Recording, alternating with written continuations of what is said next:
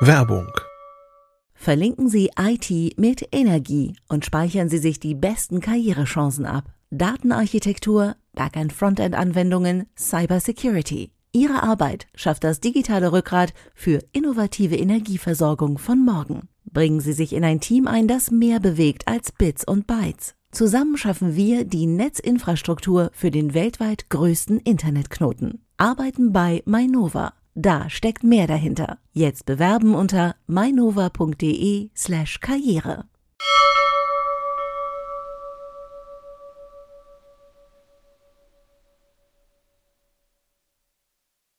Heute in CT Uplink reden wir über Podcast-Produktion. Bis gleich.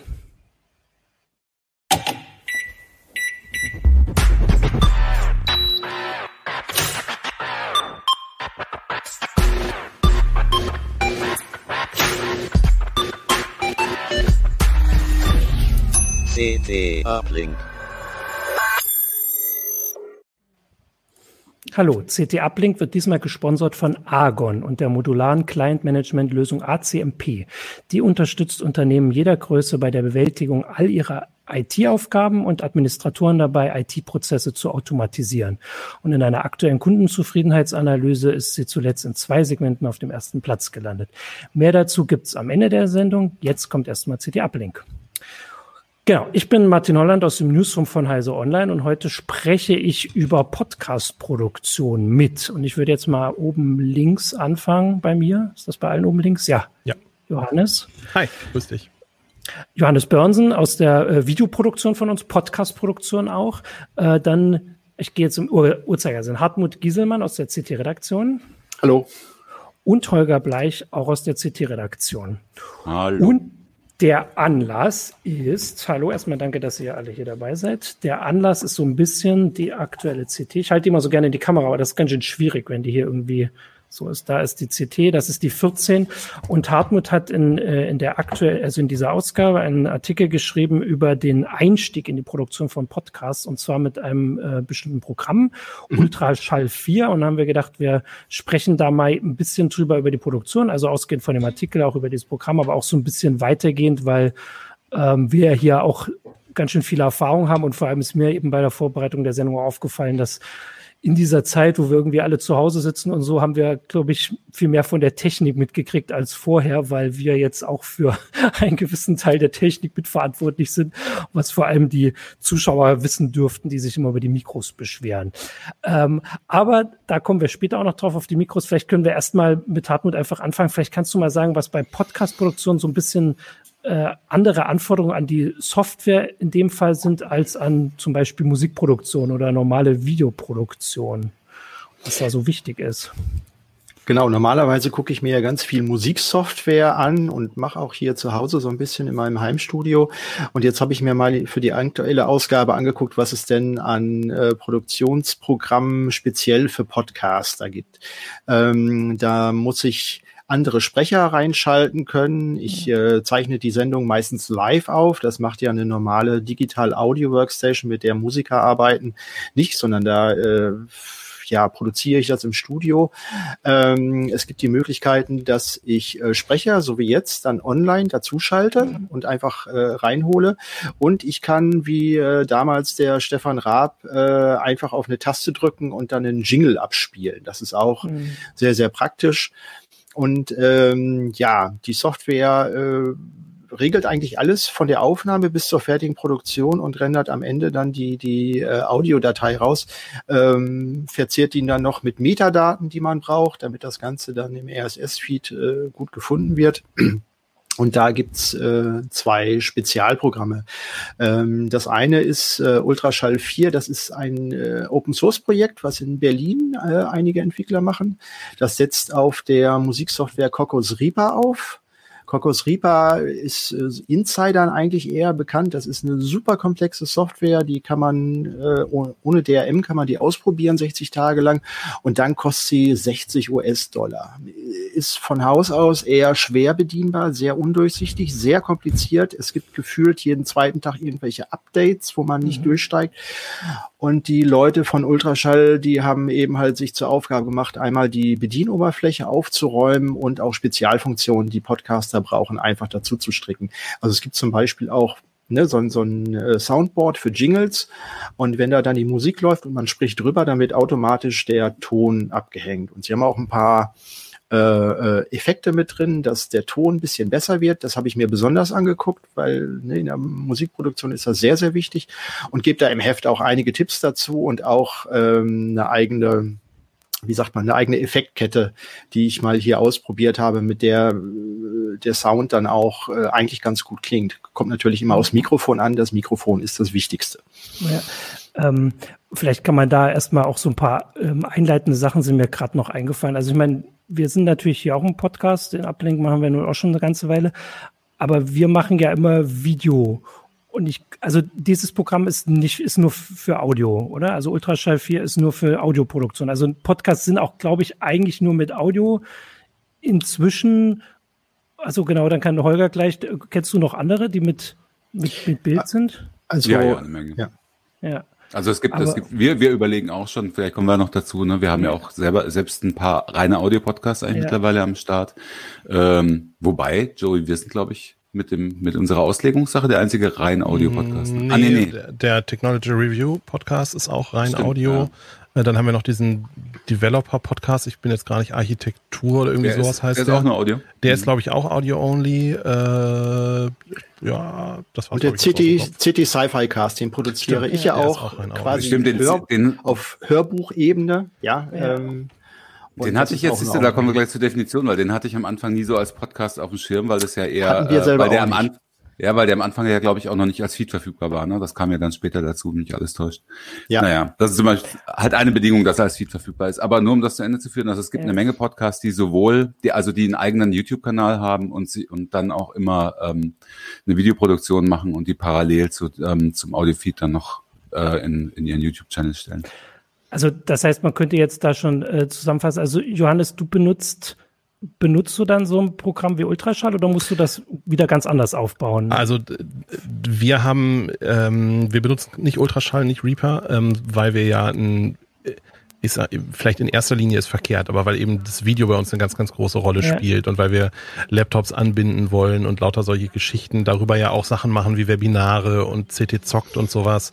Äh, deswegen sind die Anforderungen da nochmal ein bisschen anders. Und das, was wir machen für die Podcast-Aufzeichnung für CT Uplink und Heise Show, ist im Prinzip eher das, was ein Fernsehstudio machen würde. Nur halt in ganz, ganz klein. Damit nehmen wir die Sendung auf und dann nehmen wir halt für den Audio-Feed, für, für den reinen Audio-Podcast, extrahieren wir halt einfach dann nur den, das Audio und lassen das Video halt einfach weg. Bei Uplink benutzen wir halt dann zum Beispiel beides. Ähm, und mit sowas wie äh, Reaper oder Ultraschall plus Bild, ähm, das kann man sicherlich irgendwie zusammenstückeln, aber wenn du dann noch live machen willst bei der Heise Show oder vier Notebooks dranhängen willst und solche Geschichten, da wird's dann halt ein bisschen komplexer. Insofern haben wir eine mhm. etwas andere Struktur, da haben wir aber auch einen eigenen ich weiß gar nicht, haben wir einen eigenen Uplink dazu gemacht? Weiß ich nicht mehr. Aber ich habe äh, neulich habe ich in, auch einen Rundgang durch unser Videostudio gemacht. Da kriegt man so einen kleinen Einblick, wie das bei uns also, aussieht. Ich, ich kann bestätigen, wir haben eine Heise Show dazu gemacht. Das war die eine letzte Show, Heise Show genau so. wo wir alle im Studio waren. Es fühlt sich an wie genau. zehn Jahre her. ähm, wahrscheinlich sind es drei Monate. Also das heißt, du könntest nicht einfach so hier jetzt äh, diese Sachen so reinspielen, die da in Ultraschall und sowas gehen.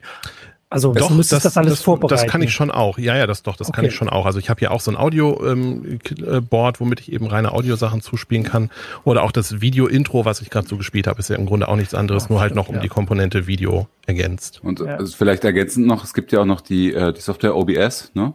Äh, Open Broadcaster Studio heißt das, glaube ich, genau. wenn alles täuscht. Ne? Michael ist, ist da, glaube ich, ziemlich firm drin, ne? Also dein Kollege, Videoproducer. Und ähm, da gibt's halt auch die Möglichkeit, auch Videostreams äh, äh, zulaufen zu lassen.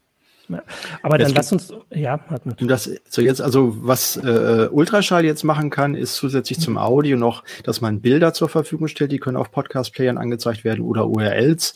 Reaper an mhm. sich kann auch Video verarbeiten, aber das ist in Ultraschall 4 nicht integriert. Also, ähm, dass man direkt das aufzeichnen kann. Aber man kann äh, äh ein, ein Livestream kann man mit äh, Ultraschall versenden. Und ansonsten verwenden so, so äh, journalistische Profis noch die Software äh, Hindenburg Journalist Pro. Die kostet so in der höchsten Ausbaustufe 300 Euro. Die hat da auch noch einige Spezialfunktionen. Auf die bin ich aber nicht weiter eingegangen. Das habe ich noch nie gehört. Und jetzt hast du mich ganz rausgebracht. Ich hatte äh, Sorry Jetzt, nee, nee, jetzt, ich hatte gerade eine andere Frage. Nee, genau, die Frage äh, Hindenburg als Softwarename. Und zwar hast du vorhin gesagt, also das erklärt auch, warum natürlich, äh, also bei, bei unserem Uplink hier und bei der Heise Show war immer schon so auch ein bisschen Kritik und so, da ging es natürlich auch immer um die Kamera, aber die ist natürlich bei Podcasts ähm, komplett unwichtig dann, also jetzt bei klassischen ähm, Audio-Podcasts und das Mikro ist das Wichtige. Und ich kann natürlich sagen, ich habe natürlich viele der Kritiken äh, unserer Zuschauer und Zuhörer in diesen Homeoffice-Heise-Shows gelesen und gehört und mitgekriegt, dass das äh, teilweise nicht so ganz zufriedenstellend war. Deswegen können wir doch jetzt mal hier, wo wir alle so richtige Geräte stehen haben. Ich habe zwar hier äh, ein Headset angedingst, aber das ist nur die Koi, das ist hier, das ist eigentlich das Mikro. Können wir doch mhm. mal ein bisschen über die Mikros reden, weil das ist ja dann wirklich der Anfang und so der Knackpunkt jetzt abseits von der Software. Äh, und da würde ich einfach mal, also vielleicht vor allem Hartmut und Johannes, da könnt ihr ja mal sagen, worauf es da so ankommt. Also ähm, wenn man jetzt aus dem Konsumerbereich so irgendwelche Bluetooth-Headsets oder so weiter nimmt, die haben ein paar Probleme, die für so eine Produktion untauglich sind. Zum einen, Bluetooth hat eine unheimlich lange Latenz. Das heißt, mhm. wenn ich meine Sprache selber hören will, dann würde ich eine sehr lange Verzögerung hören und dann spricht man wie besoffen. Also das geht gar nicht. Ähm, und äh, zum Zweiten ähm, haben diese, diese Telefon-Headsets immer eine automatische Gain-Aussteuerung und haben noch ganz viele andere Effekte mit drin, dass so Nebengeräusche unterdrückt werden und so weiter. Und da hat man eigentlich keine Kontrolle über das Signal. Also genauso wie ein Kameramann niemals einen Autofokus irgendwie einsetzt, setzt auch ein mhm. Audioingenieur eigentlich kein Autogain an, sondern steuert das per Hand aus. Und ähm, dazu braucht man ja, äh, ähm, bessere Standalone-Mikrofone. es gibt auch eine, ein ganzes Angebot an USB-Mikrofonen.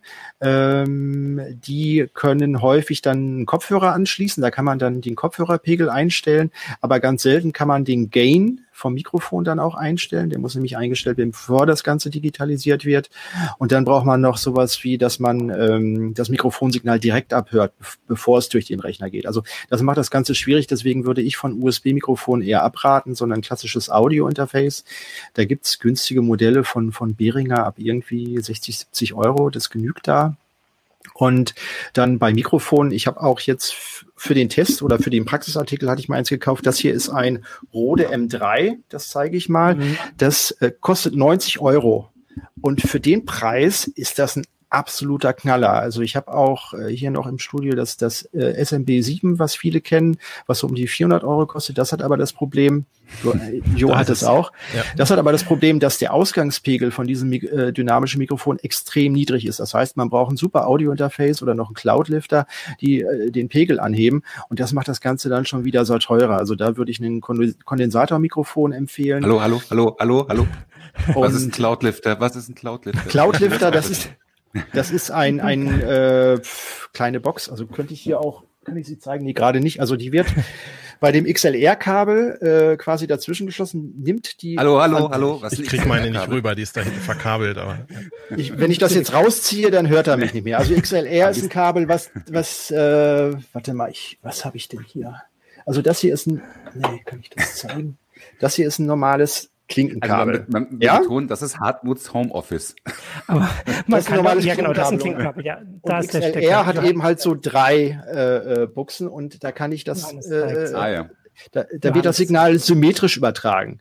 Das hat den Vorteil, wenn ich ganz lange Kabel habe und Mikrofonsignale sind extrem schwach und wenn dann irgendwie ein Handy mhm. äh, daneben liegt oder sonst eine Stromleitung, dann kriege ich ein Brummen drauf. Also brauche ich ein symmetrisches Kabel. Die schließt man mit XLR-Kabeln an.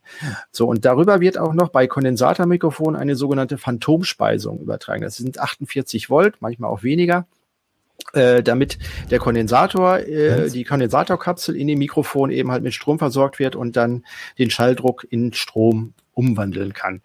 Äh, diese Phantomspeisung nimmt der Cloud-Lifter äh, quasi um das Signal von dem SMB7, was nämlich ein dynamisches Mikrofon ist und keine äh, äh, Phantomspeisung benötigt, einfach um das um 25 dB aufzupeppen und dann braucht das ah. äh, äh, Audio-Interface braucht sich da nicht so aus äh, nicht, nicht so anzustrengen, weil sonst braucht man schon so 70 dB Verstärkung und das ist schon eine Menge. Dann Darf ich noch was das schon. Darf ich noch was fragen, Martin? Oder? Natürlich darfst du mal fragen. Ich versuche mir nur meine Frage zu merken. schreib sie doch auf. Also nur, nur, genau. zu, den, nur zu, zu den Mikros noch ganz kurz. Ich übergebe die Moderation gleich wieder. Äh, ich wollt, könnt ihr noch mal, weil ich habe ich hab auch, äh, als ich angefangen habe, so ein bisschen hier rum, rum zu podcasten, ganz viel über Mikros gelesen und die Empfehlungen sind ja echt sehr unterschiedlich. Aber könnt ihr noch mal den Unterschied erklären zwischen äh, Kondensator und dynamisch und was besser geeignet ist für Sprache oder Podcast? Hum. Okay, das könnte jetzt lange werden. Ähm, nee, ja, was ist, was ist besser für Podcasts? Für den Einsatz würde ich sagen. Also dynamische Mikrofone sind unempfindlicher, also die kannst du auch mal fallen lassen und die gehen nicht gleich kaputt.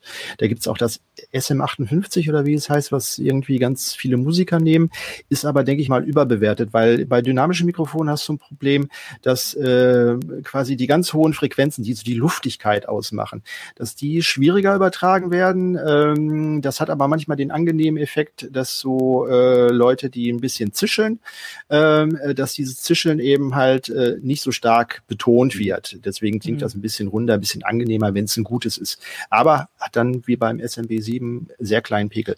Kondensatormikrofone ähm, die haben einfach eine Kondensatorkapsel, die mit Strom versorgt wird und die können hohe Frequenzen sehr viel besser äh, äh, übertragen und geben auch in der Regel einen wesentlich höheren Pegel aus. Ähm, ein Tipp ist zum Beispiel, also ähm, oder oder ein Problem ist ja beim Mikrofon, dass wenn ich zu Hause sitze, hier habe ich so ein paar Matten irgendwie an die Wand getackert, äh, aber sonst hast du einen sehr starken Raumhall. Und wenn ich jetzt ein Mikrofon habe, was eine Kugel äh, ähm, äh, quasi Ausrichtung hat, Charakteristik hat, dann äh, nimmt das Mikrofon sämtlichen äh, Schall und, mhm. und Hall aus dem Raum auf. Und wenn ich aber eine Nierencharakteristik habe, und die wird, äh, da gibt's auch Unterschiede, also gute Mikrofone, die übertragen dann tatsächlich nur den Sprecher und nicht den ganzen Raum, ähm, dann habe ich ein sehr trockenes Signal, was dann sehr viel angenehmer zum Hören ist. Äh, wir haben zum Beispiel für unsere CT Sci-Fi Cast hatten wir am Anfang ein sehr billiges Mikrofon, das klang irgendwie richtig Mist und ich konnte es auch nicht mehr, nicht mehr retten. Und dann haben wir mal äh, ein paar hundert Euro in die Hand genommen und so ein ähm, Neumann TLM 02 äh, gekauft. Das kostet, glaube ich, mit so einer, so einer Spinne um die 700 Euro. Und da brauche ich kaum noch was machen. Also das Ding klingt einfach absolut super. Und ähm, mhm. also das ist die wichtige Komponente bei einer guten Aufzeichnung. Also über Mikrofone könnten wir wahrscheinlich den ganzen Tag reden. Ja, ähm, einfach nur mal vielleicht, um, um so ein bisschen ein Gefühl dafür auch zu geben. Das, was ich jetzt hier gerade benutze, ist dieses SM7B, von dem Hartmut gerade auch schon gesprochen hat. Bei mir läuft 45 Zentimeter entfernt von mir läuft ein Ventilator, den hört ihr nicht. Ich sitze in einem nee. Wohnzimmer, was überhaupt nicht irgendwie akustisch bearbeitet ist, das hört ihr nicht. Und meine Frau sitzt auch noch im selben Raum und telefoniert. Das hört ihr auch nicht. Und das ist einfach alles nur, weil es ein gutes Mikrofon ist. Mhm. Und das dieses Mikrofon erlaubt mir eben hier so zu sitzen und mit euch zu sprechen. Das Mikrofon, was Martin zum Beispiel gerade benutzt, ich habe das selber auch nochmal hier, das ist ein Mikrofon für 25 Euro. Ähm, da kommen noch 10 Euro für den Ständer dazu. Das ist ein USB-Mikrofon. Das ist klanglich gar nicht so weit davon entfernt, aber damit würde das, was ich jetzt hier gerade mache, so nicht gehen. Also das ist ein riesengroßes, komplexes Thema und ähm, für unterschiedliche Zwecke braucht man unterschiedliche Mikrofone. Wir benutzen mhm. zum Beispiel im Studio nicht solche ähm, Podcast-Mikrofone, nenne ich es jetzt mal, also solche großen Mikrofone, sondern benutzen halt so Nackenbügelmikrofone. Ne? Ich habe auch eins von denen hier. Ähm, einfach weil die den Vorteil haben, die sind immer an derselben Stelle von, vom Mund, in derselben Entfernung und sind relativ dicht dran. Das heißt, der Raum braucht nicht so gut in Häkchen sein, darf ein bisschen halliger sein und der, der Sprecher kann sich auch mal ein bisschen mehr bewegen, während wenn ich mich hier wegbewege, so, ne, bin ich sofort mhm. weg. Und das sind halt, sind unheimlich viele Aspekte, die man bei der Mikrofonauswahl beachten äh, muss. Es gibt ein so ein äh, Ding, was immer wieder empfohlen wird, davon haben wir auch ein paar gekauft, das ist ähm, das Auna Mic 900B. Das ist auch so ein USB ähm, Großmembranmikrofon. Die kosten 90 Euro inklusive einem ziemlich billigen äh, Mikrofonarm. Allein für einen Mikrofonarm, für einen ordentlichen kann man eigentlich genauso viel ausgeben. Aber die Dinger klingen wirklich richtig gut. Also da, damit kann man schon wirklich richtig viel machen. Man muss nicht zwingend ähm, jetzt ein, ein paar hundert Euro für ein Mikrofon ausgeben. Was ich äh, da fragen wollte ähm, zu den Ausführungen ist, du nimmst das ja jetzt hier gerade auf. Eigentlich ist das doch eine perfekte Situation. Kann man, also du hast ja gerade schon erklärt, dass man ein bisschen die Unterschiede hört, aber wird das hier irgendwie gleichgepickelt oder kann man wirklich zu den Zuhörern sagen, ähm, also ich habe ja dieses ähm, 25 Euro ähm, Mikrofon, das du für die für mhm. Redaktionskollegen bestellt hast. Das ist ja auch per USB nur angeschlossen, ähm, was Hartmut nicht so toll fand. Ähm, Also kann man jetzt, könnten wir den Zuschauern sagen, hört dann jetzt einfach mal drauf und vor allem, also während der Sendung, Holger kann dann auch noch mal erzählen, was er hat, dann sind wir hier einmal durch.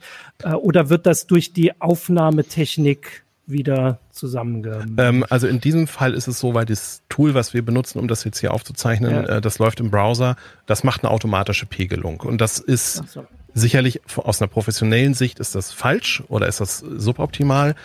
Aber wir haben es halt hier mit ganz, ganz vielen Leuten, mit ganz vielen unterschiedlichen Mikrofonen zu tun. Und äh, so sehr ich die Kollegen schätze, nicht jeder hat Ahnung davon, wie ein Mikrofon bei sich am Rechner einstellt. Und das macht es uns in dem Fall halt mhm. leichter. Und das USB-Mikrofon, was du, Martin, jetzt hast, das hat halt auch keinen so einen Gain-Regler. Das ist sicherlich, wenn man ein bisschen Ahnung davon hat, ist das total doof, dass man das nicht einstellen kann. In dem Fall ist es gut, weil du stöpselst das Mikrofon, ohne dir zu nahe treten mhm. zu wollen, ne? aber du stöpselst das Mikrofon nur ein. Das geht mit irgendeinem Pegel rein in den Rechner. Das StreamYard, mit dem wir hier aufzeichnen, das pegelt einfach uns gegeneinander ähm, automatisch aus. Und äh, es ist relativ dummy-proof. Okay, also bei mir kann ich zumindest noch äh, als Hintergrundinfo geben. Also ich sitze ja im Verlag. Hier draußen ist das Krankenhaus. Hier kommt ab und zu mal äh, ein Krankenwagen, falls man den hört. Ansonsten bin ich aber hier allein in einem sehr großen Raum. Ähm, ob man das jetzt, jetzt hört bist oder. Du gerade sehr nah ans Mikro gegangen. Jetzt genau, bin ich sehr. Das, ich wollte das auch noch einmal zeigen, weil ich wollte natürlich jetzt für die äh, Zuschauer ist das vielleicht auch irritierend, weil dieses Ding habe ich äh, kurz bevor wir alle zu Hause bleiben mussten noch gekauft in weiser Voraussicht dachte ich, aber ich fand das war total cool und so, aber hat wohl nicht gereicht. Deswegen habe das jetzt nur auf, weil ich mich damit so sicher fühle, aber dieses Mikro ist ähm, äh, ist nicht angestöpselt. Aber jetzt kann doch Holger noch, da machen wir das doch nochmal fertig, dann erzähl doch, du doch nochmal kurz, was du da so, also deins ist ja am auffälligsten, muss man Nein, ja sagen. Nein, das ist genau dasselbe, äh, das gleiche, was Joey gerade hochgehoben hat, das ist das Auna 900B, ne? Aber du hast noch was draufgestöpselt. Ja, genau. Wofür braucht man den Popschutz, Joey? Ist das? das ist einfach, weil man eben, wenn man ähm, sogenannte Explosivlaute sagt, also zum Beispiel P, dann ähm, pustet man in das Mikrofon rein und okay. ähm, dann gibt das halt unschöne Plopp-Geräusche und deswegen macht man halt so ein, entweder wie das bei Holger ist, ähm, mit so einer, mit so einer Gase, das eben dann den, den, den Luftstrom zerstreut oder so wie ich das hier habe mit so einem Schaumstoffüberzieher, ähm, kann man das halt in den Griff kriegen. Ja. Okay, ich würde sagen, also du hast schon gesagt und vor allem Hartmut natürlich, wir könnten über die Mikros wahrscheinlich eine Sendung oder gleich einen Monat äh, Haufen Sendungen aufnehmen. Ich habe ja ganz ähm, viele Mikrofone hier. Ich, sorry, ich unterbreche dich mal einmal. Ich kann da ja demnächst mal ein Video machen und einfach mal alle Mikrofone, die ich hier bei mir so zu Hause habe, vorstellen. Da ist auch das 25 Euro Mikrofon, was du hast, äh, gerade dabei. Da kann ich mal von ganz niedrig bis ganz hoch einmal gegenüberstellen. Oder so. Ich wollte äh, die Zuschauer auffordern, doch einfach in die Kommentare zu schreiben, was sie, äh, ob, ob sie das interessieren würde, dann, äh, ob dann das nun ein Ablink ist ja. oder ein Heftthema oder wie auch immer, ist ja dann die nächste Frage. Holger, hattest du dich gemeldet oder? Nein, ich wollte, ich habe nur gesagt, ich will das sehen, dieses Video. Ach so, sehr gut. Ich wollte da ein bisschen weiter, weil eigentlich, ähm, also das mit den Mikros ist das eine, was ich aber eben auch in deinem Artikel hatte. Also wenn man das jetzt anschließt, man hat ja, äh, also Hartmut, an Hartmut jetzt, hm? Hat man ja das ähm, Problem oder die Sache, dass man ähm, also den, den Zustand, dass man ja mit Leuten dann oft äh, da zusammen die Podcasts macht, die vielleicht nicht vor Ort sind.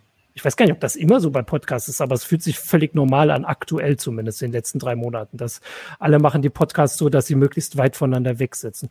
Und das, äh, da gab es ja auch irgendwie also da gibt's auch extra Software, die nicht mal unbedingt viel kostet, aber dann auch deutlich bessere Qualität hat, wenn man das jetzt nicht über so eine Video, äh, Videolösung wie bei uns macht, oder?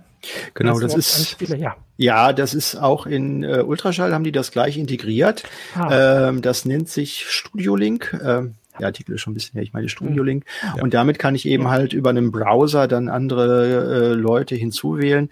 Ähm, das ist, äh, ich glaube, in es gibt eine Freeware-Version, da kriege ich dann eine ähm, zufällige ID, mit der ich dann andere Leute ähm, reinholen kann ins Studio. Ähm, wenn ich das natürlich ein bisschen professioneller machen will und feste Termine habe und dann immer Gäste habe, dann will ich die auch mit einem Link, vielleicht auch über eine, eine App dann irgendwie einladen. Ähm, dann muss ich ein paar Euro im Monat dann bezahlen, um ähm, ja dann eine feste, feste ID, eine feste Kennung zu haben. Äh, und damit finanzieren die Leute eben halt ihren Codec. Der ist auch ein bisschen besser auf Audio äh, optimiert, also nicht so wie bei Skype, wo es äh, ja teilweise dann wie so äh, äh, Telefon eben halt schlechtes Telefon mhm. klingt, sondern hat ein bisschen mehr Bandbreite und da klingt das Ganze dann schon besser. Und ich kann auch mit Ultraschall direkt live auf Sendung gehen. Also äh, da gibt's mhm. über einen einfachen Button dann die Möglichkeit, vorab irgendwelche Musik einzuspielen und wenn dann der Livestream dann anfängt, ähm, dann äh, gehe ich auf Sendung. Also äh, die haben sich sehr, sehr viel dazu überlegt und für einen, ich sage jetzt mal, Open Source Projekt äh, ist es auch ähm, ja von der Designoberfläche her, die äh, haben da schon einiges an Arbeit dann reingesteckt. Also Hut ab, das ist ein sehr cooles ja. Projekt. Und vor allem ist es halt, also wie du es gesagt hast, kann man ja nur noch mal in den Vordergrund rücken. Also es ist so gedacht, dass ich, wenn ich Leute zuschalte, die jetzt vielleicht nicht aus der CT-Redaktion sind, selbst da geht's hm. ja nicht mit, mit allen so einfach, äh, einfach jemanden, der irgendeine Expertise hat und normalerweise ins Studio kommen würde hm. oder so, dass ich dem den, den, den Link schicke und er kann diese Software dann äh, kostenlos für diese Aufzeichnung benutzen und äh, genau. ich als der ähm, also als der Podcaster bezahle dann quasi. Und ja, immer der Podcaster bezahlt das und die Gäste kann man kostenlos reinholen. Und da muss man dann gucken, was für Mikrofone vor Ort sind. Sonst gibt's auch den Tipp, einfach dem Gast ein paar Tage vorher eben halt ein Headset zu schicken irgendwie, damit ja. er was Vernünftiges zum Aufnehmen hat. Muss man ihm vielleicht ein bisschen was dazu erklären. Und ansonsten, wenn die Aufnahmequalität sehr schlecht ist, hat Ultraschall beziehungsweise Reaper auch Möglichkeiten eingebaut, wie ich einen Rauschpegel senken kann oder ein Gate einbauen kann.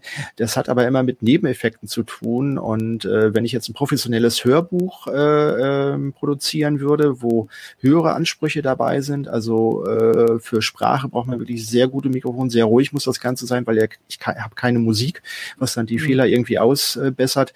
Äh, da gibt's dann so Profi-Pakete, Isotope RX, mit dem ich dann wirklich dann auch äh, das letzte Quäntchen an Rauschfreiheit dann rauskriege, ohne dass ich irgendwelche Artefakte höre. Da muss man dann aber ja so ab 100 Euro bis 400 Euro in die Hand nehmen für solche Sachen. Das ist dann Studioausrüstung.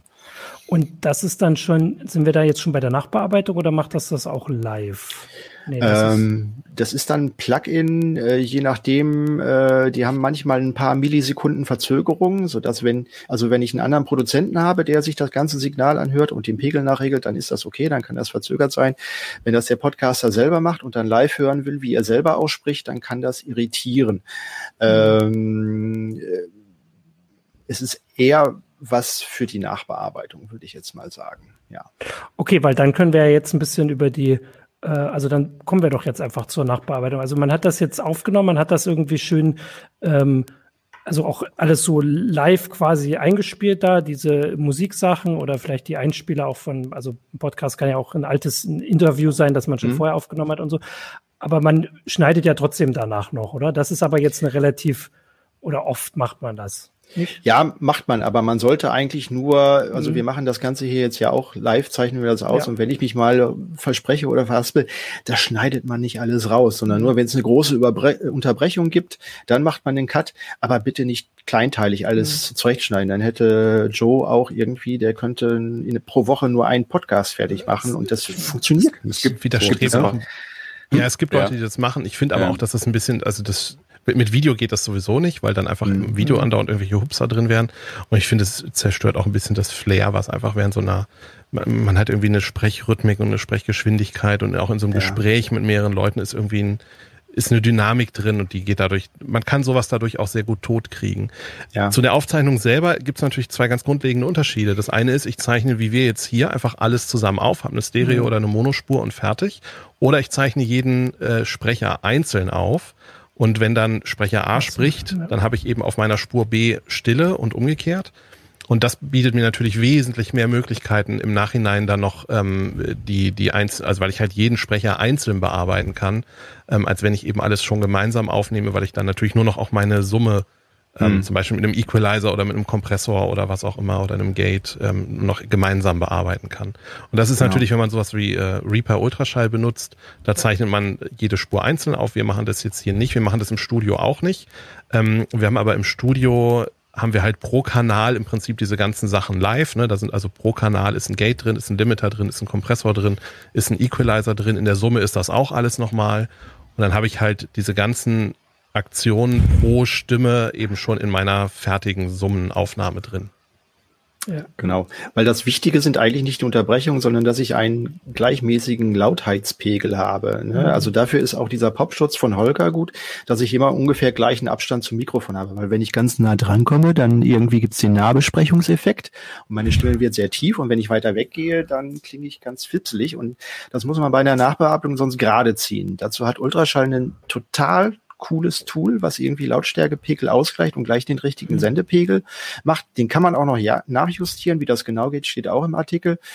Ähm, aber das nimmt einem sehr, sehr viel Arbeit ab, weil immer jedes Schlipsel, dass das genau gleich laut ist, das ist schon schwierig. Äh, für eine Hörbuchproduktion würde ich jetzt sagen, dann man, macht man ein bisschen mehr Arbeit, weil äh, dieses absolute Planieren vom Lautstärkepegel, mhm. was auch viele Radiotools machen, das ist auf die Dauer auch ein bisschen anstrengend. Und da würde ich beim Hörbuch jetzt ein bisschen filigraner dazu gehen und äh, das Ganze mehr atmen lassen. Ja. Ich, ich würde da ähm, überlegen, dass man halt bei dem, äh, so wie wir es hier machen, äh, also dass alles auf eine Spur kommt, die man dann auch nur noch gesammelt ähm, bearbeiten könnte, äh, man halt vorher mehr planen muss. Also ich erinnere mich, dass ich die Woche hatte ich einen Podcast und da ist mir richtig aufgefallen, da haben auch, glaube ich, vier Leute miteinander geredet. Ich glaube auch so wie wir, wie das halt gerade so ist, zusammengeschaltet. Und einer war halt deutlich lauter. Also das fand ich, also der war ein bisschen emotionaler bei dem Thema wahrscheinlich. Ich weiß gar nicht, ob das vorher beim Einpegeln nicht so oft. Und das könnte man dann ja im Nachhinein nur noch also wenn es halt schlimm ist, wahrscheinlich wirklich müsste man immer den einzelnen Teil irgendwie rausschnippeln und leiser ja. machen. Aber eigentlich geht das wahrscheinlich nicht mehr. Also das heißt, man muss vorher wirklich beim Einpegeln, so wie du es immer bei der Sendung zu uns sagst, red mal so, wie du dann reden möchtest mhm. und nicht wie ja, du Mein Standardspruch ist immer, erzähl mir mal, was du heute Morgen gefrühstückt hast. Ja. Weil wenn man den Leuten nur sagt, sag mal was, dann sagen sie was. Was? genau. Und das ist definitiv zu wenig zum Einpegeln. Ja klar. Ja. Und also, ja. ne, wenn jetzt wie hier, wir haben, sind vier Leute und wir haben vier unterschiedliche Mikrofone. Äh, wenn du das nachher dann, was weiß ich, ich habe jetzt wahrscheinlich ein bisschen mehr Bass in meiner Stimme, einfach wegen des Mikrofons. Ähm, dann, und du willst das nachher ändern, dann musst du natürlich jeden einzelnen Ausschnitt von mir dann markieren, mhm. musst den einzelnen ändern und so weiter. Das ist dann ziemlich aufwendig. Ähm, aber es gibt, da, darf ich noch eine Frage stellen? Ich wollte nur kurz fragen, aber es würde gehen. Das nur kurz als Nachfrage. Also man könnte ja, es ja, es wäre sehr, wenn, sehr viel. Wenn ich dir jetzt reinrede, so wie ich es gerade gemacht habe, ja. dann wird es schwierig. Ja, genau. genau. Mhm. Okay, Holger. Ja, mit den äh, eins versus mehrere Spuren. Also ähm, eine Sache ist ja auch noch, Joey, da haben wir uns ja schon öfter drüber unterhalten. Es gibt Podcasts, die äh, die die Spuren auch im Raum verteilen, also die ein bisschen Stereoeffekt machen. Ne? Gerade wenn du hast drei oder vier Gesprächsteilnehmer und die platzieren sie dann ein bisschen im Raum, so dass du auch eine akustische Unterscheidbarkeit hast, weil wir gehen ja davon aus, dass 90 Prozent der Leute die die Podcasts mit dem Kopfhörer hören, höchstens 10 Prozent mhm. mit mit irgendwelchen externen Audio-Devices, würde ich mal sagen. Ne? Weil die meisten hören es mit dem Handy, ganz klar. Genau, das, sagen, das hilft natürlich, wenn man ähm, einfach, weil man dann die Leute ein bisschen besser unterscheiden kann. Ne? Und gerade wenn man dann Leute hat, die eine sehr ähnliche Stimme haben, dann ist das einfach leichter zu folgen, wer spricht eigentlich gerade. Hat aber zum Beispiel den Nachteil, dass Leute, die das mit nur einem Ohrstöpsel in der Bahn oder auf dem Fahrrad hören, für die ist dann immer der eine Sprecher leiser. Ne? Weil ja, der halt ja. auf dem Kopfhörer nicht so stark ausgepegelt ist oder leiser ausgepegelt ist, damit er halt eine räumliche Ordnung hat. Insofern, es hat Vor- und Nachteile. Wir machen das im Moment nicht. Wir haben das bei der, bei Uplink eine Zeit lang gemacht und dann kam eben immer wieder das Feedback, das ist irgendwie blöd, weil ich das mit einem Audio, äh, weil ich das nur mit einem Ohrhörer höre und dann haben wir es mhm. wieder gelassen. Da bräuchte man einen Podcast-Player, wo man Stereo-Mono dann irgendwie umschalten kann und er dann. Das ist Summe in der Tat so, dass die meisten das nicht machen. Mhm. Das ist mir auch schon aufgefallen. Das ist total blöd. Also das ja. sollte eigentlich möglich mhm. sein. Weil ich, ich kenne auch viele Situationen, zum Beispiel, wenn du im Straßenverkehr bist oder auf dem Fahrrad bist, dann willst du deine Umgebung noch mitkriegen. Wenn du, auch wenn du geschlossene Kopfhörer hast, ne, dann nimmst du halt nur einen Stöpsel rein oder so. Ich überlege gerade, dass es, äh, also dass es ja schon ein bisschen spannend ist, äh, dass man hier eben auch nicht so genau weiß, wo die Leute wie das konsumieren und wann und auch zum Beispiel, ob in einem Rutsch, also klar, das war so der, der Gedanke, ich glaube, dass es viele auf dem Weg zur Arbeit hören, aber den kann man ja schon mit ganz verschiedenen Verkehrsmitteln zurücklegen. Ähm, Im Moment macht das, machen das viel weniger den Weg zur Arbeit oder vielleicht jetzt schon wieder mehr. Äh, aber dass man das alles irgendwie im Kopf haben muss, ist natürlich auch spannend. Oder wahrscheinlich hat man es gar nicht im Kopf, sondern kriegt es erst später gesagt. Also ich meine, da hast du dann vor allem die Erfahrung, Johannes, dass du in den letzten Jahren wahrscheinlich die kuriosesten ähm, Szenarien gehört hast, wo Leute auf unsere verschiedenen Podcasts zugreifen. Ja, und es ist auch ganz egal, was du machst und wie viel Aufwand du betreibst. Es gibt immer grundsätzlich mindestens einen Kommentar, oh, so scheiße wie euer Audio ist, das ist ja bei keinem sonst. Ja, das ist halt so, weil einfach die Leute hören das, der eine hört das auf, was weiß ich, auf richtig guten Lautsprechern oder mit einem richtig guten mhm. Kopfhörer, der nächste hört das auf dem Smartphone oder hört das mit ganz, was weiß ich, billigen Kopfhörern oder ähm, hört es auf seinem Küchenradio oder sowas. Und da klingen Sachen einfach unterschiedlich. Da werden Frequenzen unterschiedlich stark betont oder fallen ganz weg, so dass das eben ja, du kannst es nicht so, du kannst Audio nie so machen, dass es überall immer gut klingt. Oder? Ein Beispiel, ne? Wir, wir haben, wir haben in, äh, als, als Badezimmerradio äh, dieses Teufel, ähm, die, dieses, diesen größeren Teufelbrocken, ne? Ich weiß nicht, ob ihr den kennt. Also, das ist ein ziemlich, ziemlich mächtiges mhm. äh, DAB-Radio, aber kann auch Bluetooth und da kannst du halt auch Podcasts abspielen. Das habe ich am Anfang mal versucht, das geht überhaupt nicht. Dieses Ding ist dermaßen basslastig, es macht damit überhaupt keinen Spaß, Sprache zu hören. Also auch Nachrichten ist schon mhm. schwierig. Für Musik total geil, für Popmusik oder so, aber für solche Zwecke völlig ungeeignet. Ne?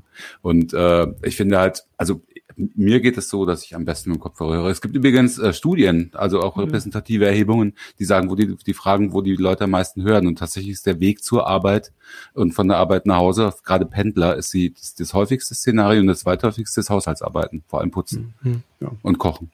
Rasenmähen. Beides Rasenmähen. Mache ich, mach ich zum Beispiel beim Rasenmähen. Ja. Also ich weiß, wir hatten, ähm, was letztes Jahr oder vorletztes Jahr hatten wir doch Tim Pritloff zu Podcasts hier über die Frage, ob wir, also wie das so alles weitergeht. Und ich erinnere mich jetzt dran, dass als das hier so alles losging, wir so alle zu Hause bleiben mussten, dass es halt Zahlen gab, dass die, die Hörerzahlen deutlich eingebrochen sind äh, bei Podcasts, eben weil die Leute ja nicht mehr zur Arbeit fahren oder viel weniger zur mhm, Arbeit fahren. Ja. Ähm, und dass, dass man das eben da wirklich merkt. Und äh, gut, aber ich denke, dass jetzt, wo wieder Leute mehr, ich bin ja auch im Büro, ähm, mehr fahren, dass das dann einfach wiederkommt. Was mir vorhin noch eingefallen ist, jetzt weniger zur Produktion, weil wir hatten am Anfang, ich weiß gar nicht, wir versucht hatten, Podcasts zu definieren. Wir hatten so ein bisschen über das Video und Audio geredet. Mir ist da aufgefallen, dass ich tatsächlich auch, also dass es schon zwei so richtig unterschiedliche Podcasts gibt, die aber auch bei den Sachen, die wir angesprochen haben, eben unterschiedliche Voraussetzungen haben. Also das, was wir hier machen, dieses quasi so eine Interviewsituation, ähm, einfach Open-End, so lange wie man das halt geht, entweder zwei Leute oft oder eben dann auch mehr über Telefon, aber auch diese Sachen, die halt schon so professionell produziert werden, wie ich weiß gar nicht, ob es das früher wie so Hörspiele oder so Hör, Hörreportagen, sage ich mal, also die wirklich von vorne ab ähm, produziert werden, wo eine Geschichte über vielleicht mehrere Folgen erzielt wird und richtig auch also richtig da so produziert wird, gar nicht live, sondern vielleicht auch mit Leuten drüber gesprochen wird, aber vor allem eine Geschichte erzählt wird. Das ist ja schon ein deutlicher Unterschied und würde auch diese Sachen, die Hartmut gesagt hat, also diese unterschiedlichen Anforderungen an die, an die Software stellen. Also klar, die einen, die das aufnehmen, geht es vor allem darum, dass die Leute, die zugeschaltet werden, nicht genervt sind, weil sie nach fünf Minuten immer noch mit der Technik hapern. Das hört man ja oft im Podcast, dass am Anfang erstmal sich entschuldigt wird, dass das mit der Technik so schwierig war. Ist mir jetzt letzter Zeit wieder aufgefallen. Und diese anderen, die halt also groß äh, aufwendig nachproduziert werden. Also ja. ist, das, die Bandbreite ist natürlich riesig, ne? Also sowohl ja. was die, was den Produktionsaufwand, die Produktionsqualität angeht, aber auch die inhaltliche Bandbreite ist einfach gigantisch groß. Also mhm. von, von Leuten, die eben wie wir jetzt einfach eine Gesprächssituation machen, das ist wahrscheinlich, würde ich jetzt schätzen, der größte Teil, bis zu Sachen, die wie so ein Radio-Feature richtig durchproduziert sind und eine richtige Reportage sind ähm, oder auch Audio-Podcasts oder also Podcasts, in denen Musik vorgestellt wird, die sind dann wie eine Radiosendung. Ne? Da mhm. erzählt einer dir was zu einem Song, dann kommt der Song, dann kommt wieder eine Moderation dazwischen. Ähm, aber das ist ja gleichzeitig auch der Reiz daran, weil die Dinger lassen sich, oder die Dinger, also die Podcasts lassen sich mit relativ wenig Aufwand herstellen zu jedem Thema von jedem und du findest zu jedem Thema findest du einen Podcast und die Sachen sind teilweise eben so nischig und speziell, dass sie halt im Radio oder sowas hätten die würde sowas nicht laufen, weil der einfach viel zu wenig äh, Leute erreichen würden.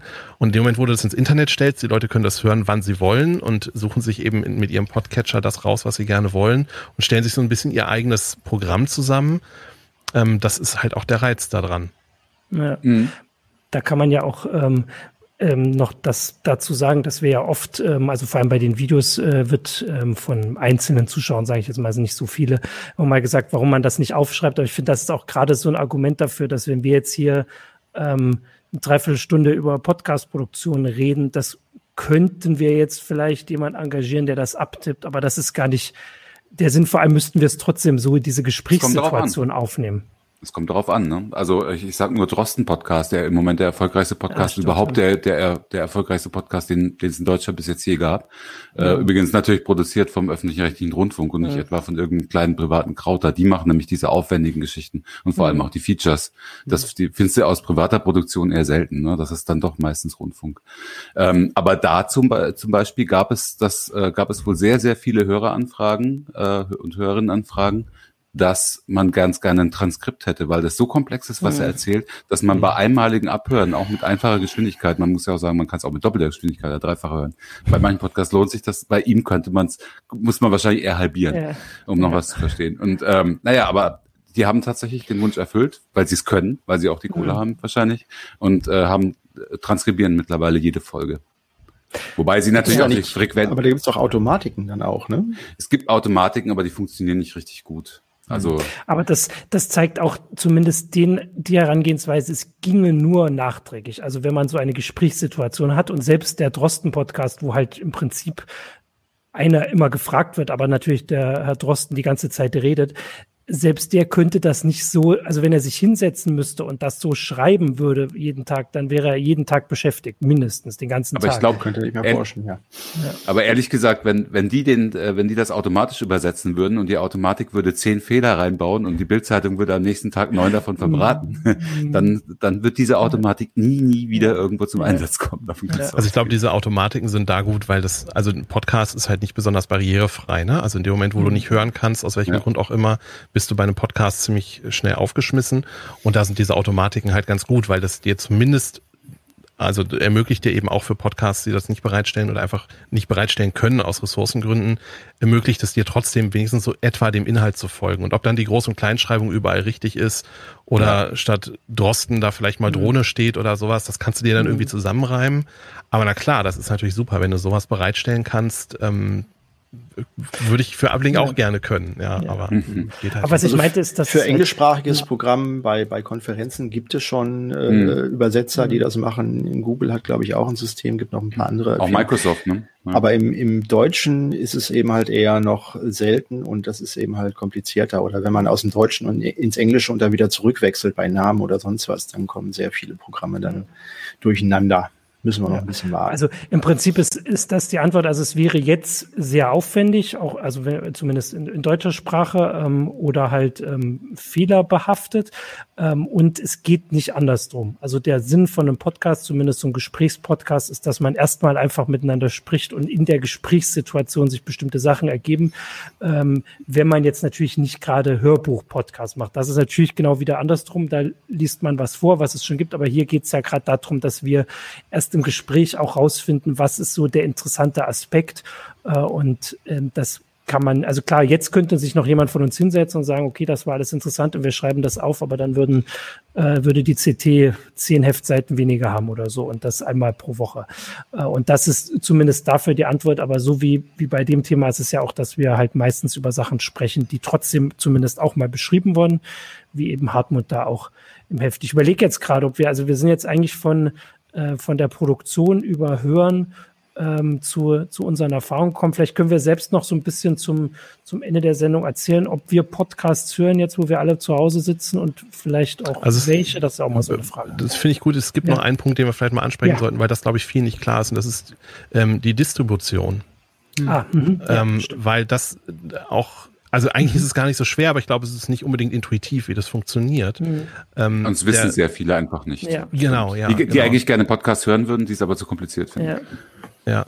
Ähm, oder auch eben die welche gerne machen würden. Dabei muss es gar nicht unbedingt so schwer sein. Also das grundlegende Prinzip ist so, du nimmst deine Sendung auf, du hast danach eine MP3-Datei diese MP3-Datei wird auf irgendeinen Server gelegt. Entweder du, das kannst du selber machen, es gibt auch ähm, Dienstleister, die das dann für dich mhm. hosten. Und dann stellst du eine XML-Datei bereit. Das ist im Grunde einfach nur eine Textdatei und da ist für jede Folge ein Eintrag mit dem Link zu dieser MP3-Datei. Plus mhm. Metadaten mit Titel, mit Kontaktadressen, mit einem Link zu dem Bild und einer Beschreibung und so weiter. Das kommt dann alles noch dazu. Aber im Grunde ist es nur die MP3-Datei, die auf dem Server liegt, plus die XML-Datei, äh, also die, die, die RSS-Datei, äh, mhm. in der eben der Link zu jeder einzelnen Folge einfach hintereinander weg ist. Und wenn du eine neue Folge rausbringst, dann machst du einen neuen Eintrag in diese, in deinen, in den RSS, äh, in diese RSS-Liste so dass eben dann die neue Folge da drin ist. Das kann man manuell machen, einfach per Text in dieser RSS-Datei, oder man macht das halt, das ist natürlich wesentlich praktischer, über irgendwelche Tools. Und da gibt es halt, mhm. was weiß ich, über Soundcloud, Podigy und viele weitere Webseiten, wo du dich einfach meine, wo du deine MP3-Datei einfach hochlädst und dann kriegst du diese RSS-Datei als Link. Und jemand oder du kannst es halt selber hosten. So. Und jemand, der eben den Podcast hören möchte, der braucht eben diese RSS-Datei und anhand dieser RSS-Datei kann er sich eben die neuen Folgen dann runterladen, anhören, wie auch immer. Und wo, glaube ich, viele auch einen Knoten haben, ist, die wollen ja gerne ihren Podcast bei Spotify haben und das ist, oder auch bei iTunes. Und es ist aber natürlich nicht so, dass ja. du deine, dass du da irgendwelche Dateien hochlädst, sondern du trägst ja. in Spotify, die haben das ein extra ähm, Creator Studio für Podcaster. Da gibst du einmal den Link zu deiner RSS-Datei an trägst den da ein und ab dann guckt Spotify und iTunes gucken dann einfach regelmäßig, ist in dieser RSS eine neue Folge hinterlegt und dann wird die einfach mit aufgeführt. Und das ist das, wie, wie Podcasts eigentlich verbreitet werden. Genau dasselbe macht dann übrigens auch jede, jede Podcast-Software, in Anführungszeichen. Ja, also deswegen genau. nennt man die auch Podcast-Catcher. Ne? Ein Podcast zu abonnieren heißt nichts anderes, als dass du den Catcher, also der, der App, die du benutzt, sei es jetzt die, die Apple ähm, Podcast-App oder Overcast oder keine Ahnung, ähm, der, der, du sagst ja einmal, gibst ja einmal quasi den Link, wenn du abonnierst und sagst, ab jetzt guckst du in regelmäßigem Abstand nach, ob da eine neue Folge für mich announced ist. Und dann lädst du sie automatisch ja. runter. Das die automatisiert nur dieses Runterladen und stellt ja. den Player zur Verfügung. Hm? Genau, und das, was halt iTunes, das noch kurz als Ergänzung, das ja. halt, was halt iTunes und Spotify machen, ist, dass sie dem Anwender eben eine, eine Möglichkeit geben, ihren Katalog der Podcasts, die bei Ihnen als RSS hinterlegt sind, irgendwie zu durchsuchen. Ne? Die, die katalogisieren das und versehen das mit äh, einer ordentlichen Suchmaske und Empfehlungen und sowas. Kuratieren auch, ne? Klar. Kuratieren ja. das, genau. Mhm. Aber letztlich ist dahinter eben immer für jeden Podcast so ein RSS-Feed, der dir die, der die Links zu den neuen Folgen enthält. Ja. Es gibt übrigens auch eine Zwischenlösung, um das vielleicht noch ganz kurz zu, ja. ne, also es gibt auch die, es gibt auch Blog-Software, zum Beispiel halt in, äh, in WordPress, für WordPress ja. gibt's Plugins, womit du auch dieses Announcen, also beziehungsweise das Aktualisieren deines, deines RSS-Feeds automatisieren kannst. Da trägst du dann einfach nur Titel ein und Beschreibung und, und Links ja. oder so. Ich wollte nur kurz sagen, dass, äh, als du vorhin gesagt hast, bei Podcast, äh, bei Spotify trägt man den äh, Link ein. Das machst du als Hersteller des Podcasts. Also ja. nicht der, also wenn, wenn ich einen bestimmten Podcast suche und der, ähm, der Ersteller des Podcasts, der Podcaster hat sich nicht darum gekümmert, dass er bei Spotify auftaucht, zumindest dann genau. ist er da auch nicht. Bei Apple dann, ist das, glaube ich, Genauso. Bei Apple ist das genauso und du musst auch, ähm, wenn du deinen Podcast bei Spotify eintragen willst, muss eine der Metadaten, die in der RSS angegeben sind, sein, ähm, eine E-Mail-Adresse. Und wenn du dein, deine RSS bei äh, bei Spotify und iTunes hinterlegst, dann schicken mhm. die eine Mail mit einem Code an diese E-Mail-Adresse, sodass du quasi verifizieren kannst, dass du auch mhm. tatsächlich derjenige bist, der diesen RSS Feed rausgibt. Also du kannst nicht, wenn du merkst, hey, diesen Spot, äh, diesen Podcast gibt's gar nicht bei Spotify, kannst du den als Dritter da nicht eintragen. Ja, das äh, erklären wir natürlich vor allem jetzt äh, nicht für unsere Podcast-Hörer, also unsere Zuhörer, die das hier als Podcast hören, sondern vielleicht für die, die uns auf YouTube sehen und immer sagen, was ist denn das? Gibt's da noch andere? Äh, aber es gibt eben auch, also Holger hat ja so ein paar gesagt, diese äh, richtigen Podcast-Apps und Podcast-Dienste, die glaube ich dann auch schon mehr selbst suchen. Also wenn man sich auf, also wenn man Podcast macht und den nicht wirklich nicht nur auf die eigene Homepage stellt und nur auf der eigenen Homepage ein RSS-Feed hat, sondern irgendein Angebot nutzt, äh, dann hat man, glaube ich, da schon, also dann landet man da, glaube ich, auch schon. Ja, es gibt natürlich oder? ganz viele ähm, Dienstleister, die solche Podcast-Verzeichnisse auch anbieten, machen. die dann auf Spotify ja. oder iTunes ja. eben zurückgreifen ja. ähm, und von da aus dann einfach ihren Katalog ja. befüllen. Da muss man nicht, sich nicht überall bei jedem Dienstleister einzeln eintragen. Das erklärt auf jeden Fall diese Formulierung, die man sehr oft am Ende vom Podcast oder am Anfang von Podcasts hört. Hören Sie uns, wo immer Sie Podcasts hören. Das ist ja, ja. anders als sehen Sie uns auf weiß ich nicht. Aber du hörst auch an den Formulierungen am Ende sehr oft, äh, welches Verzeichnis das Wichtigste ist. Und vergesst nicht, uns fünf Sternchen auf iTunes mhm. zu hinterlassen. Das ist, hilft uns unglaublich weiter. Das stimmt. Damit wir vorne ranken. Damit wir vorne ranken. So, dann können wir doch jetzt noch kurz zum Abschluss sagen, wer bei uns vorne rankt oder ob wir Podcasts überhaupt hören, außer dass wir sie machen. Also Joey macht die meisten Podcasts von uns, glaube ich, deswegen darf er anfangen. Vermutlich mache ich bei uns die meisten, ja. ähm, Lieblingspodcast oder was ist dein ja, einfach, also ob du Podcasts hörst und vielleicht ja. wann und vielleicht kannst du ja. Lieblings sagen, aber wir hatten ja vorhin so wann und wie man das hört und dann kann man ja. noch. Ähm, also ich, ich, ich bin ja so ein bisschen so in dieser Maker-Bubble, Maker Maker-Community drin ähm, und tatsächlich die meisten Podcasts, die ich selber höre, sind aus der Ecke. Das ist bei mir im Moment ist ganz oben auf meiner äh, wöchentlich zu hören Liste äh, Rabe und Kampf. Ähm, ist von Laura Kampf und Melanie Rabe. Die eine ist YouTuberin und Makerin, die andere ist Autorin. Und die beiden quatschen einfach über Kreativsein, über Machen, über Schreiben und äh, ist ein sehr authentischer, sympathischer Podcast. Und hörst du das bei der Hausarbeit oder? Den höre ich meistens, meistens beim wöchentlichen Rasenmähen. Ah, genau, das ist ja quasi Hausarbeit. Ja. So, dann machen wir jetzt unten weiter. Holger, der hat direkt schon geguckt. Der muss jetzt gucken, wofür macht er Werbung. Ja, ich, ich, ich gebe ich geb das hier so ein bisschen auf. Also ich habe ich hab ein paar Lieblingspodcasts. Ähm, die haben wir auch im Heft auch schon öfter empfohlen. Ja. Also natürlich bin ich, äh, höre ich Lage der Nation, ja. weil ich auch äh, Ulf und Philipp ganz gut kenne und sehr schätze. Und ich finde, die machen das wirklich großartig, den Podcast. Äh, dann hätte ich jetzt eigentlich einen meiner Lieblingspodcasts empfohlen. Ich bin nur gerade sehr traurig, weil die nämlich jetzt just gestern angekündigt haben, dass sie aufhören. Das ist der Aufwachen-Podcast von Thilo Jung und Stefan Schulz. So. Äh, sehr, sehr streitbar, sehr diskussionswürdig und die haben sich in, der letzten Zeit ziemlich viel gekappelt im Podcast und ich glaube, äh, ich hoffe mal, dass sie nur eine Pause machen, aber angekündigt haben sie eigentlich, dass sie, dass sie damit aufhören in vier Dann, Folgen. Da mach doch Werbung für die Auslegungssache, so lang dein eigener genau. Podcast. Der ist ja es ein bisschen neuer. Es gibt dann großartigen, allgemeinverständlichen und trotzdem juristisch korrekten Podcast namens Auslegungssache, aber äh, wir beschäftigen uns nicht allgemein mit juristischen Themen, sondern haben uns auf Datenschutz spezialisiert. Also das ist natürlich das, was wir bei CT in erster Linie machen. Das mache ich zusammen mit unserem Justiziar Jörg Heidrich, der ja auch schon öfter in Ablink war. Und äh, seitdem leider sein Kollege uns verlassen hat, der Nikolas Mekler, ähm, machen wir das so, dass wir uns eigentlich in jeder Folge einen neuen Gast einladen und mit dem irgendwie ein spezielleres Thema besprechen. Jetzt ganz aktuell in der letzten Folge, in der letzten Folge, die wir gestern aufgezeichnet haben und die morgen erscheinen wird. Äh, also gestern also aus gestern erscheinen wird. ah, okay, das ist ja noch ja. ganz okay. Also die am Freitag, wir erscheinen ja. 14-tägig freitags morgens, äh, meistens so gegen 6, 7. Und ähm, in der nächsten Folge wird es mal wieder, das ist ein Thema, was uns im Moment natürlich ständig beschäftigt, um die Corona-App gehen, aber diesmal aus äh, Datenschutz-Folgeabschätzungsperspektive, weil wir dort eine Wissens Datenschutzwissenschaftlerin mhm. drin haben, die selber ähm, beraten für SAP und Telekom den Prozess der Entwicklung äh, be begleitet hat. Sehr spannend. Ja, und wann hörst du Podcasts? Auch beim Rasenmähen? Hast du Rasen? Also ich höre wirklich, ich höre wirklich viel. Also um ein Beispiel zu geben, ich äh, sage ja immer äh, irgendwelchen Kollegen, hör doch mal, hör dir mal die Folge an oder ja. so und dann sehen sie, also zum Beispiel mhm. der, der mhm. Aufwachen-Podcast, der geht halt mal sechs Stunden oder so. Die, die, geraten, die geraten da wirklich an, an krasse Grenzen. Aber äh, und oder was ich sehr gerne höre, Fußball, äh, Rasenfunk zum Beispiel von Max Jakob Ost, großartig, geht aber halt auch manchmal drei Stunden. Und ehrlich gesagt, ich sitze öfter mal abends äh, irgendwie noch im Garten oder so mit den mit den äh, Kopfhörern auf und anstatt zu Fernsehen höre ich halt Podcasts und das macht mir ziemlich viel Spaß. Ähm, aber natürlich vor allem auch bei der Hausarbeit. Also samstags abends zum Beispiel für die Familie kochen und dabei, weil das meistens so gut passt, die Lage zu hören, die Lage der Nation, das macht mir total Spaß. Okay. Hartmut?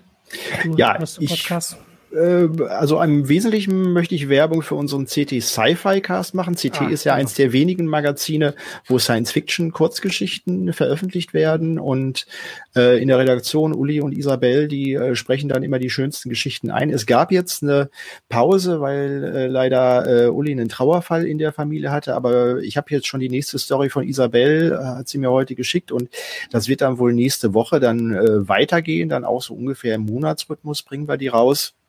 Und äh, ja, sonst selber, ich habe eigentlich extrem wenig Zeit, um jetzt Podcasts zu hören. Also wenn ich mir Informationen angucke, dann muss ich das sehr, sehr schnell lesen, dann auch querlesen. Und deswegen habe ich privat äh, eigentlich keine Zeit, um Podcasts zu hören, außer wenn jetzt Holger mal einen extrem spannenden entdeckt, dann gibt er mir den Tipp und dann höre ich da mal rein. Ähm, sechs aber sechs Stunden. Stunden. zum Aufwachen, no way. Also ja. halt, der Podcast heißt Aufwachen. Ich wache nicht sechs Stunden lang auf. Das wäre aber vielleicht, vielleicht solltest du das zum Tipp dazu sagen. Man kann dann sechs Stunden im, Bett liegen bleiben. Also ich höre äh, ab äh, im Moment weil ich jetzt mit dem Fahrrad zur Arbeit fahre, ähm, dann doch auch mal öfter Podcasts und auch beim Einkaufen. Und ich höre den äh, Daily Podcast von der New York Times. Ja, glaube ich am regelmäßig. Habe ich jetzt nicht erwähnt, aber ja. stimmt, klar. Ähm, aber sonst tatsächlich habe ich es mir jetzt auch so ein bisschen angewöhnt, weil ich habe vorher auch immer gedacht, weil also es sind Holgers Tipps, die einfach in der Redaktion rumgehen, dass ich auch immer gesagt, habe, das geht überhaupt nicht in der Zeit. Aber es gibt tatsächlich noch so ein paar ähm, Sachen, die man täglich macht, ähm, wo man noch was hören kann. Also bei mir ist es, wie gesagt, gerade das Einkaufen. Das ist manchmal mit der Maske ein bisschen schwierig. Ich muss immer erst die Kopfhörer abnehmen, dann die Maske drauf und so. Aber ich habe da jetzt äh, das alles schon hingekriegt. Also es gibt zumindest die Möglichkeit. Super, dann haben wir doch da ein bisschen was geredet. Jetzt wollte Johannes, wolltest du noch was zur letzten Sendung noch mal kurz sagen? Äh, ja, ich kann das einfach noch mal erwähnen. Das äh, kam ja. als Kommentar ähm, bei ja. der letzten Folge hat ähm, ging es um Biometrie und unter anderem eben darum, dass Schwarze ähm, durch Biometrie ähm, weniger gut erkannt werden als Weiße, einfach weil die Datengrundlage eine andere ist. Und weder Andrea noch ich wussten, dass der Begriff Farbige äh, auch vorbelastet ist. Und ähm, Andrea hat den ähm, mehrfach benutzt. Das war natürlich überhaupt keine Absicht und inhaltlich kritisieren wir ja genau solche Unterscheidungen auch. Ähm, und ja, wussten wir beide nicht. Jetzt sind wir eins schlauer. Danke für den Hinweis. Das war noch das kurz zum Ende. Damit würde ich euch danken für, äh, für die Insights, ähm, die ganzen Informationen und äh, dann auch schon mal euch winken, weil der, äh, da als letztes kommt jetzt der Sponsor. Also ich winke euch jetzt schon mal äh, und dann äh, gucke ich hier, dass ich das alles richtig hinkriege und sage jetzt noch was zum Sponsor dieser Ablink-Folge. Und zwar war das diesmal das Unternehmen Argon mit zwei A am Anfang aus Soest mit ihrem Produkt ACMP. Und mit dieser modularen Client-Management-Lösung lassen sich alle Anforderungen an die IT in einem, in einem bewältigen. ACMP hilft dabei, Kosten zu senken, den Arbeitsaufwand zu reduzieren und die Produktivität von äh, IT-Teams zu steigern. Die Software ist nicht nur plattformübergreifend einsetzbar, sondern kann auch automatisch und flexibel auf auftretende Probleme reagieren und damit Administratoren diese schnell und sicher lösen können. Und äh, außer der aktuelle Anlass auch ein bisschen ist, dass in einer unabhängigen Kundenzufriedenheitsanalyse von Tech Consult ACMP nicht nur zweimal auf dem ersten Platz gelandet ist, sondern auch bei Gesamtproduktportfolio, Leistungsfähigkeit, Benutzerfreundlichkeit, Innovation, Service und Support und Funktionsumfang sehr weit vorne gelandet ist. Und weitere Infos dazu gibt es unter agon.de, also a-a-g-o-n.de